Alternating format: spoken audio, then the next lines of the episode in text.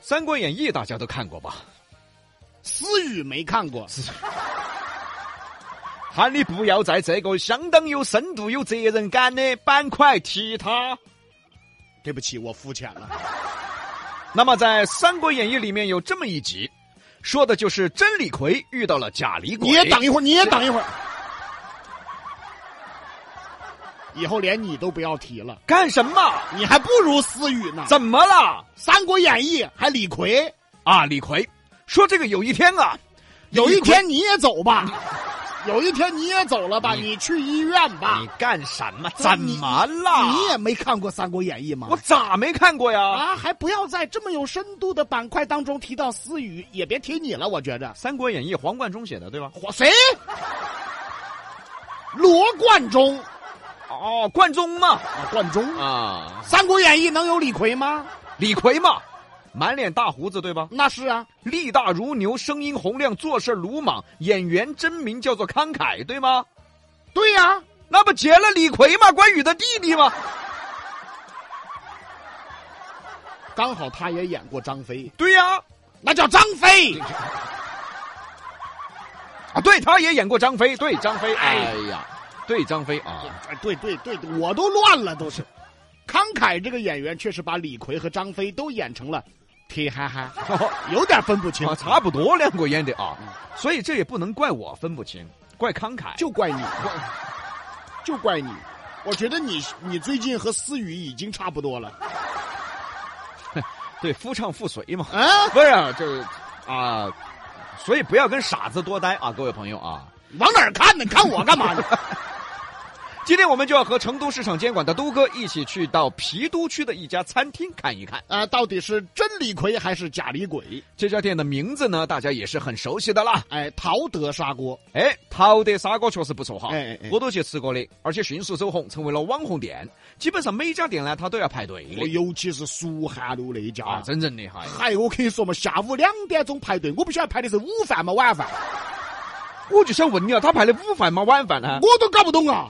下午两点过了还在排队，我好想去问他们呢。哎，你们是午饭吗？晚饭呢？啊，如果他们排的是晚饭了，早中午饭要几点去排呢？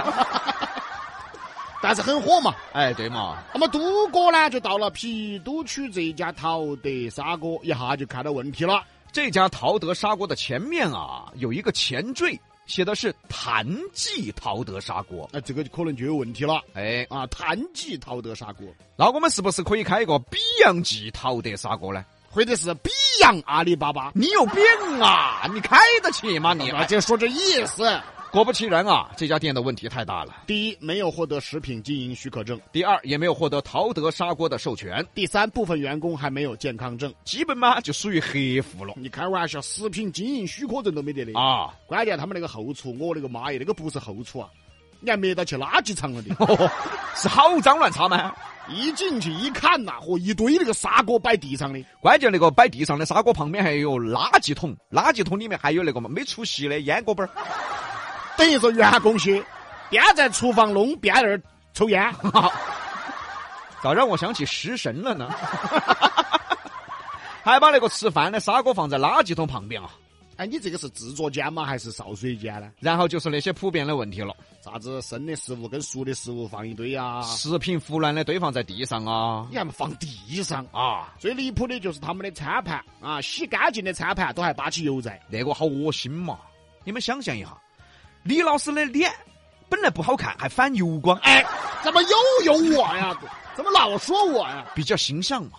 最终呢，这家谭记山寨陶德砂锅呢，在未取得食品经营许可的情况下，从事食品经营活动，啊，同时呢，在这个店招上过分突出陶德注册商标，嗯，涉嫌不正当的竞争，误导公众。郫都区市场监管已经开展了立案调查，但想一下，这个店胆子还是大个。啥子都没办起啊，关键还是山寨的就大张旗鼓的开业了啊。所以现在的人嘛，有时候为了钱啊，真的啥子都要做哦。虽然说现在挣钱确实难，而且真的是同人不同命，有些人生出来就喊到金钥匙的。有些人生出来就喊到骨头的，哎，等会儿，等会儿，等会儿， 那是狗生出来了，那是。啊，狗生出来含骨头也不错啊，这哎啊。我意思就是说，不管出生于什么条件，你后天都得努力啊。而且你努力的方向必须是正确的，嗯你不能走偏呐。现在生活压力大，疫情期间压力更大，我们都晓得。但是压力大不是你少整乱整的借口哦。其实说到压力啊，哪个又没得压力呢？就讲讲嘛，啊，我在抖音上刷到一个娃，故意喝了酒，然后开车到派出所自首。原因是啥子呢？就是和女朋友吵架，经常吵，这一下实在受不了了，就想到派出所躲会儿清静，有去派出所躲清静的吗？没办法了。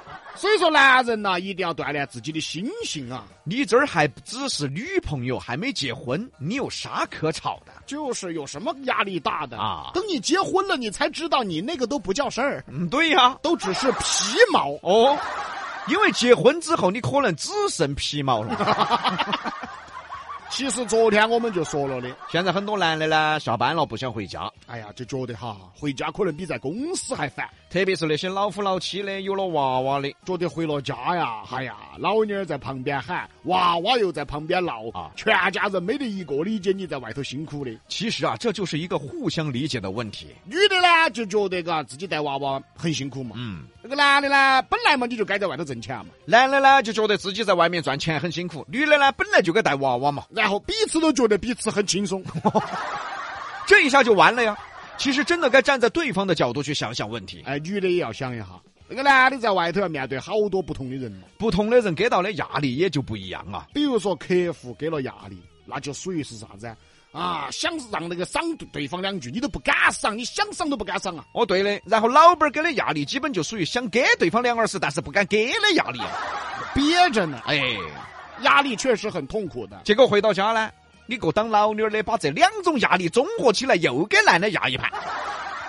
等于是这个男的回去了，又想赏老娘儿两句了，又不敢赏老娘儿，又哦想给老娘儿两下，又不敢给两下。对的嘛，我敢打包票哈，好多男的都有这种 感觉对的。对对对，所以说啊，各位当老婆的，看到男的回来了嘛，还是理解一下，哦也不要把这两种压力嘛一下就给他了嘛。哦，那给多了，他也要崩溃的呀。对了嘛。当然啊，说到这儿，男人也该理解老婆带孩子的辛苦。哦，那种又要上班又要带娃娃的女的，我们不说了哈，那个必须尊重，那个更不容易，哦哎，必须啊要理解对方的辛苦。我们就说哈，一些专职妈妈，李维就不辛苦了吗？就没得压力了吗？而且现在专职妈妈越来越多了哟，越来越多哦。哎啊，甚至啊还有一些不良的现象什么现象？啊，我觉得专职妈妈可以理解，嗯但有一些不良的现象。嗯，哎，我们这结了婚，我们就不上班 了哈，有吧？现在年轻人有吧？哎有有有，特别是怀了娃娃之后，哎，我们怀了娃娃就不上班了哈。哎，哦我觉得怀娃娃都还能够理解，嗯还想得通嘛。嗯，有一些没怀娃娃刚结婚，哎，我们这就不上班了哈，